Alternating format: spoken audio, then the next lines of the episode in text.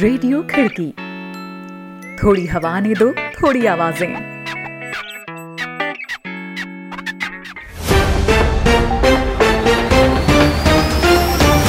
आज है 26 मार्च, दिन शुक्रवार। खिड़की इंटरनेशनल बुलेटिन में अभिवादन स्वीकार करें शादाब हसन खान का। एक नज़र कार्यक्रम की खास खबरों पर। राष्ट्रपति बाइडेन ने की पहली आधिकारिक प्रेस कॉन्फ्रेंस। महत्वपूर्ण सवालों पर दिए पत्रकारों के जवाब। उत्तर कोरिया ने फिर किया बैलिस्टिक मिसाइलों का परीक्षण। भारत के सेनाध्यक्ष बोले, क्वाड कोई सैन्य गठबंधन नहीं, लेकिन सदस्यों के बीच होगा सैन्य सहयोग। रहेंगी दुनिया भर की और भी अहम खबरें। तो बने रहे बुलेटिन में शादाब हसन खान के साथ।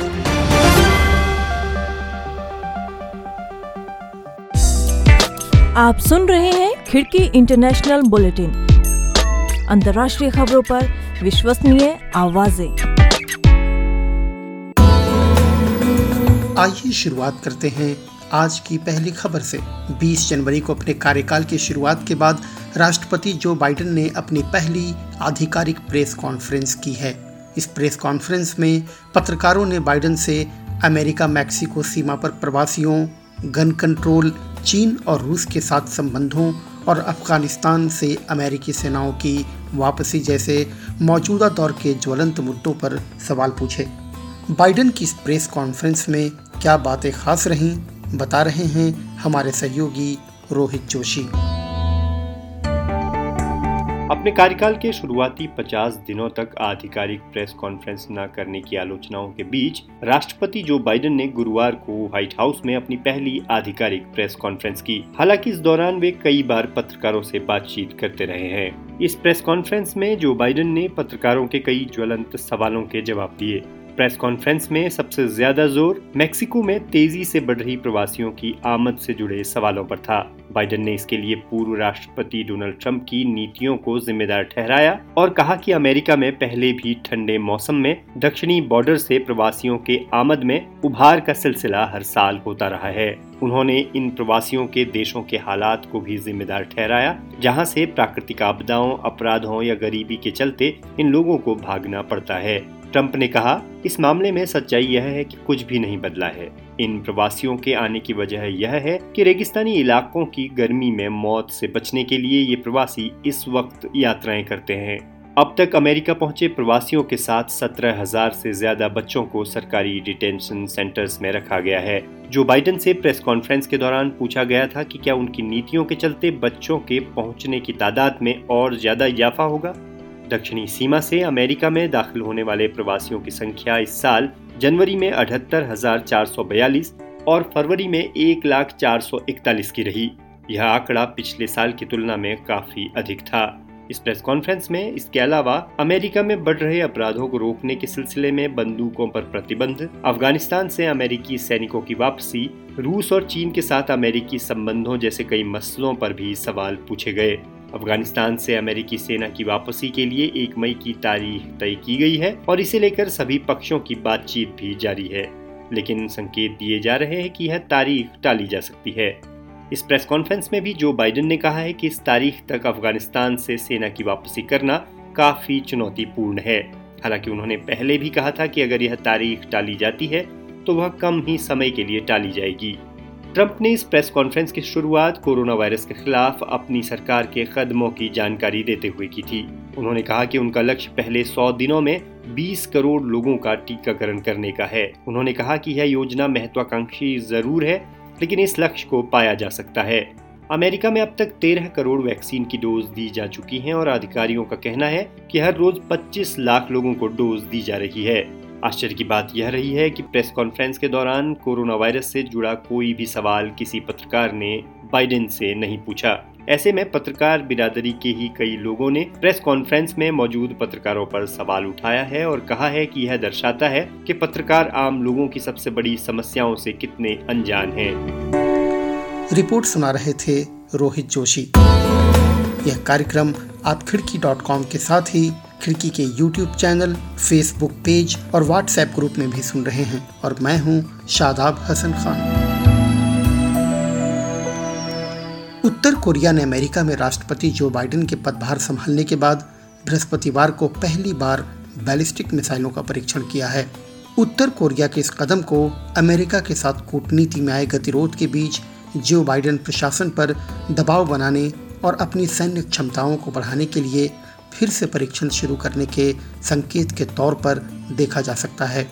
अमेरिकी राष्ट्रपति जो बाइडेन ने इसे खास तवज्जो न देते हुए कहा है कि इसमें कुछ भी नया नहीं है। वहीं जापान के प्रधानमंत्री योशिहिदे सुगा ने कहा कि यह परीक्षण जापान के साथ ही इलाके की शांति और सुरक्षा के लिए खतरा है। टोक्यो, उत्तर कोरिया की गतिविधियों पर अमेरिका और दक्षिण कोरिया के साथ करीबी समन्वय बनाए रखेगा। दक्षिण कोरिया के ज्वाइंट चीफ ऑफ़ स्टाफ ने कहा कि उत्तर कोरिया के पूर्वी तट पर सुबह सात बजकर छह मिनट पर और सात बजकर पच्चीस मिनट पर मिसाइलें दागी गईं। मिसाइलों ने समुद्र में गिरने से पहले 450 किलोमीटर की दूरी तय की है अमेरिका हिंद प्रशांत कमान के प्रवक्ता कैप्टन माइक काफका ने कहा कि अमेरिकी सेना को मिसाइलों के बारे में जानकारी है और वह सहयोगियों के साथ करीबी परामर्श करते हुए हालात पर नज़र रख रही है। यह गतिविधि दिखाती है कि उत्तर कोरिया के अवैध हथियार कार्यक्रम से उसके पड़ोसियों और अंतर्राष्ट्रीय समुदाय को कितना खतरा है। मिसाइलें ऐसे समय दागी गई हैं, जब एक दिन पहले अमेरिका और दक्षिण कोरिया के अधिकारियों ने कहा था कि उत्तर कोरिया ने सप्ताहांत कम दूरी की मिसाइलों का परीक्षण किया है, जिनको क्रूज मिसाइलें माना जा रहा है। रुख करते हैं रूस का, जहाँ व्लादिमीर क्षेत्र में दंडात्मक कॉलोनी में जेल की सजा काट रहे विपक्षी नेता एलेक्जेई नवेलनी के वकील ने गुरुवार को बताया कि जेल में उनके मुवक्किल की सेहत बिगड़ गई है। वह पीठ और पैर में दर्द की समस्या का सामना कर रहे हैं। वकील ओल्गा वोल्कोवा ने कहा कि हाल के दिनों में नवलनी के स्वास्थ्य की स्थिति काफ़ी खराब हो गई है। वह पीठ और दाहिने पैर में दर्द की समस्या का सामना कर रहे हैं। वह अपने दाहिने पैर के निचले हिस्से में संवेदन शून्यता महसूस कर रहे हैं। वहीं रूसी संघीय प्राद्वीप सेवा के क्षेत्रीय विभाग ने उनकी सेहत को संतोषजनक बताया है। विभाग ने अपने एक बयान में कहा 24 मार्च को दोषियों के अनुरोध पर व्लादिमीर क्षेत्र में फेडरल पेनिटेंट्री सर्विस की सुविधाओं में चिकित्सा जाँच की गई थी। उसमें नवेलनी की भी जाँच की गई थी। जाँच रिपोर्ट के अनुसार उनकी स्वास्थ्य स्थिति स्थिर और संतोषजनक है। व्लादिमीर क्षेत्र के ओम्बुड्सवैन ने समाचार एजेंसी स्पुतनिक को बताया है कि उन्हें नवेलनी के खिलाफ किसी तरह की शिकायत नहीं मिली है। अब बात करते हैं कोरोना वैक्सीन की। अमेरिकी अधिकारियों के साथ सार्वजनिक टकराव के बाद एस्ट्राजेनेका ने ज़ोर दिया कि उसका कोविड 19 टीका विवादित अमेरिकी अध्ययन में अतिरिक्त मामलों की गणना के बावजूद काफ़ी प्रभावी है। एस्ट्राजेनेका ने बुधवार देर रात कहा कि उसने अध्ययन के आंकड़ों को दोबारा गिना। वह इस नतीजे पर पहुँची कि यह टीका कोरोना वायरस संक्रमण के मामलों में छिहत्तर प्रतिशत तक प्रभावी है, जिनमें संक्रमण के लक्षण होते हैं।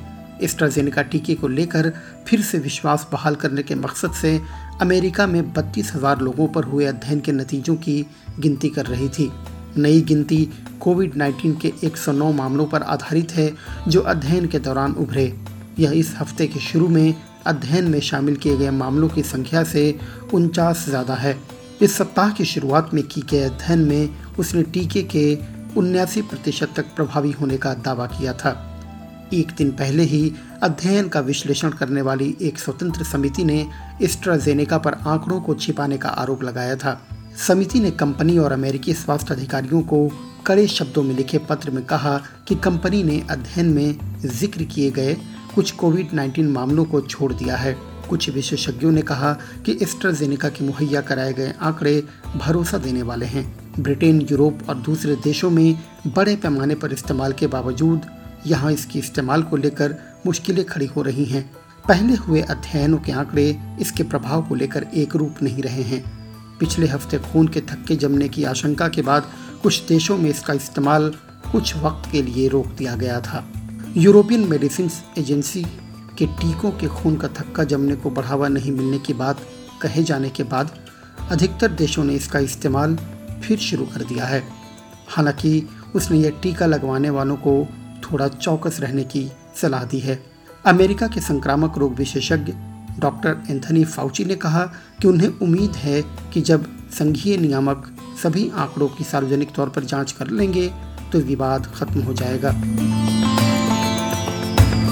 भारत के सेना प्रमुख जनरल एम एम नरवणे ने बृहस्पतिवार को कहा कि क्वाड के सदस्य देशों में सैन्य सहयोग होगा, लेकिन यह नाटो सरीखा सैन्य गठजोड़ नहीं होगा।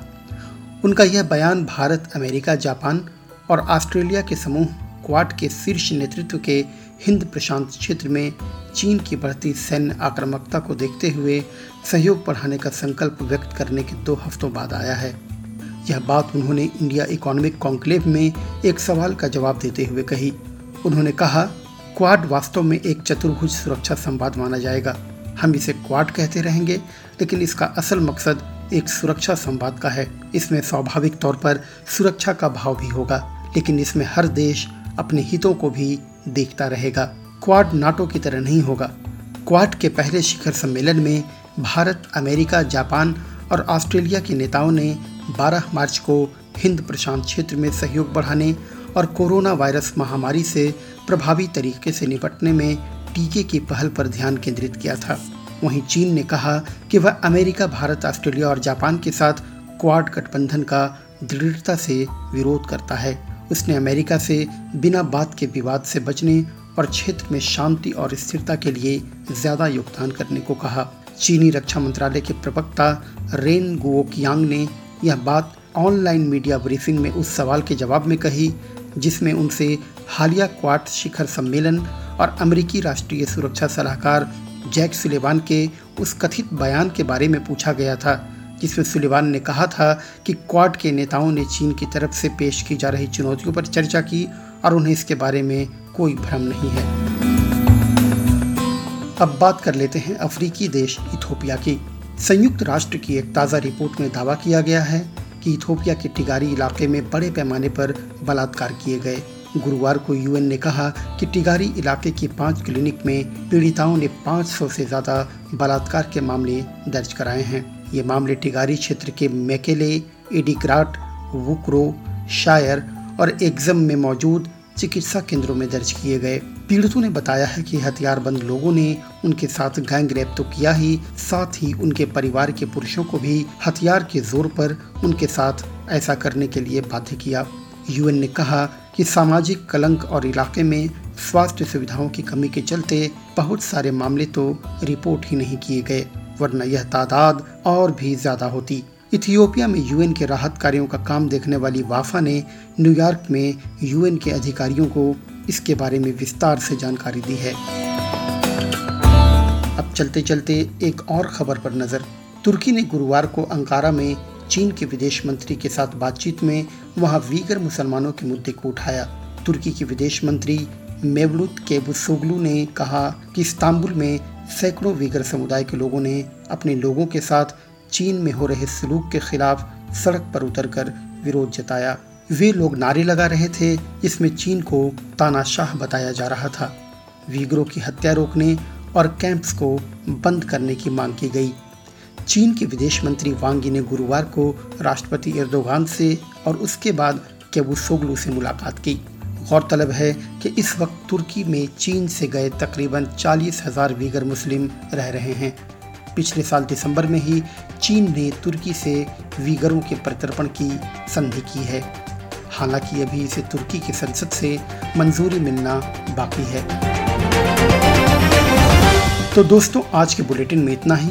ये बुलेटिन आपको कैसा लगा, इस बारे में कमेंट ज़रूर करें। आप जिस भी प्लेटफॉर्म पर खिड़की को सुन रहे हैं, लाइक और शेयर करना ना भूलें। खिड़की के यूट्यूब चैनल को भी सब्सक्राइब करें और बेल आइकन टैप कर लें ताकि हर अपडेट आपको मिलती रहे।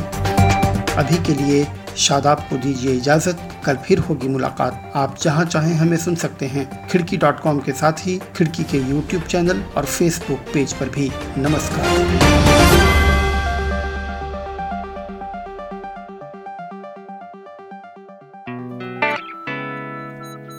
रेडियो खिड़की। थोड़ी हवा ने दो थोड़ी आवाज़ें।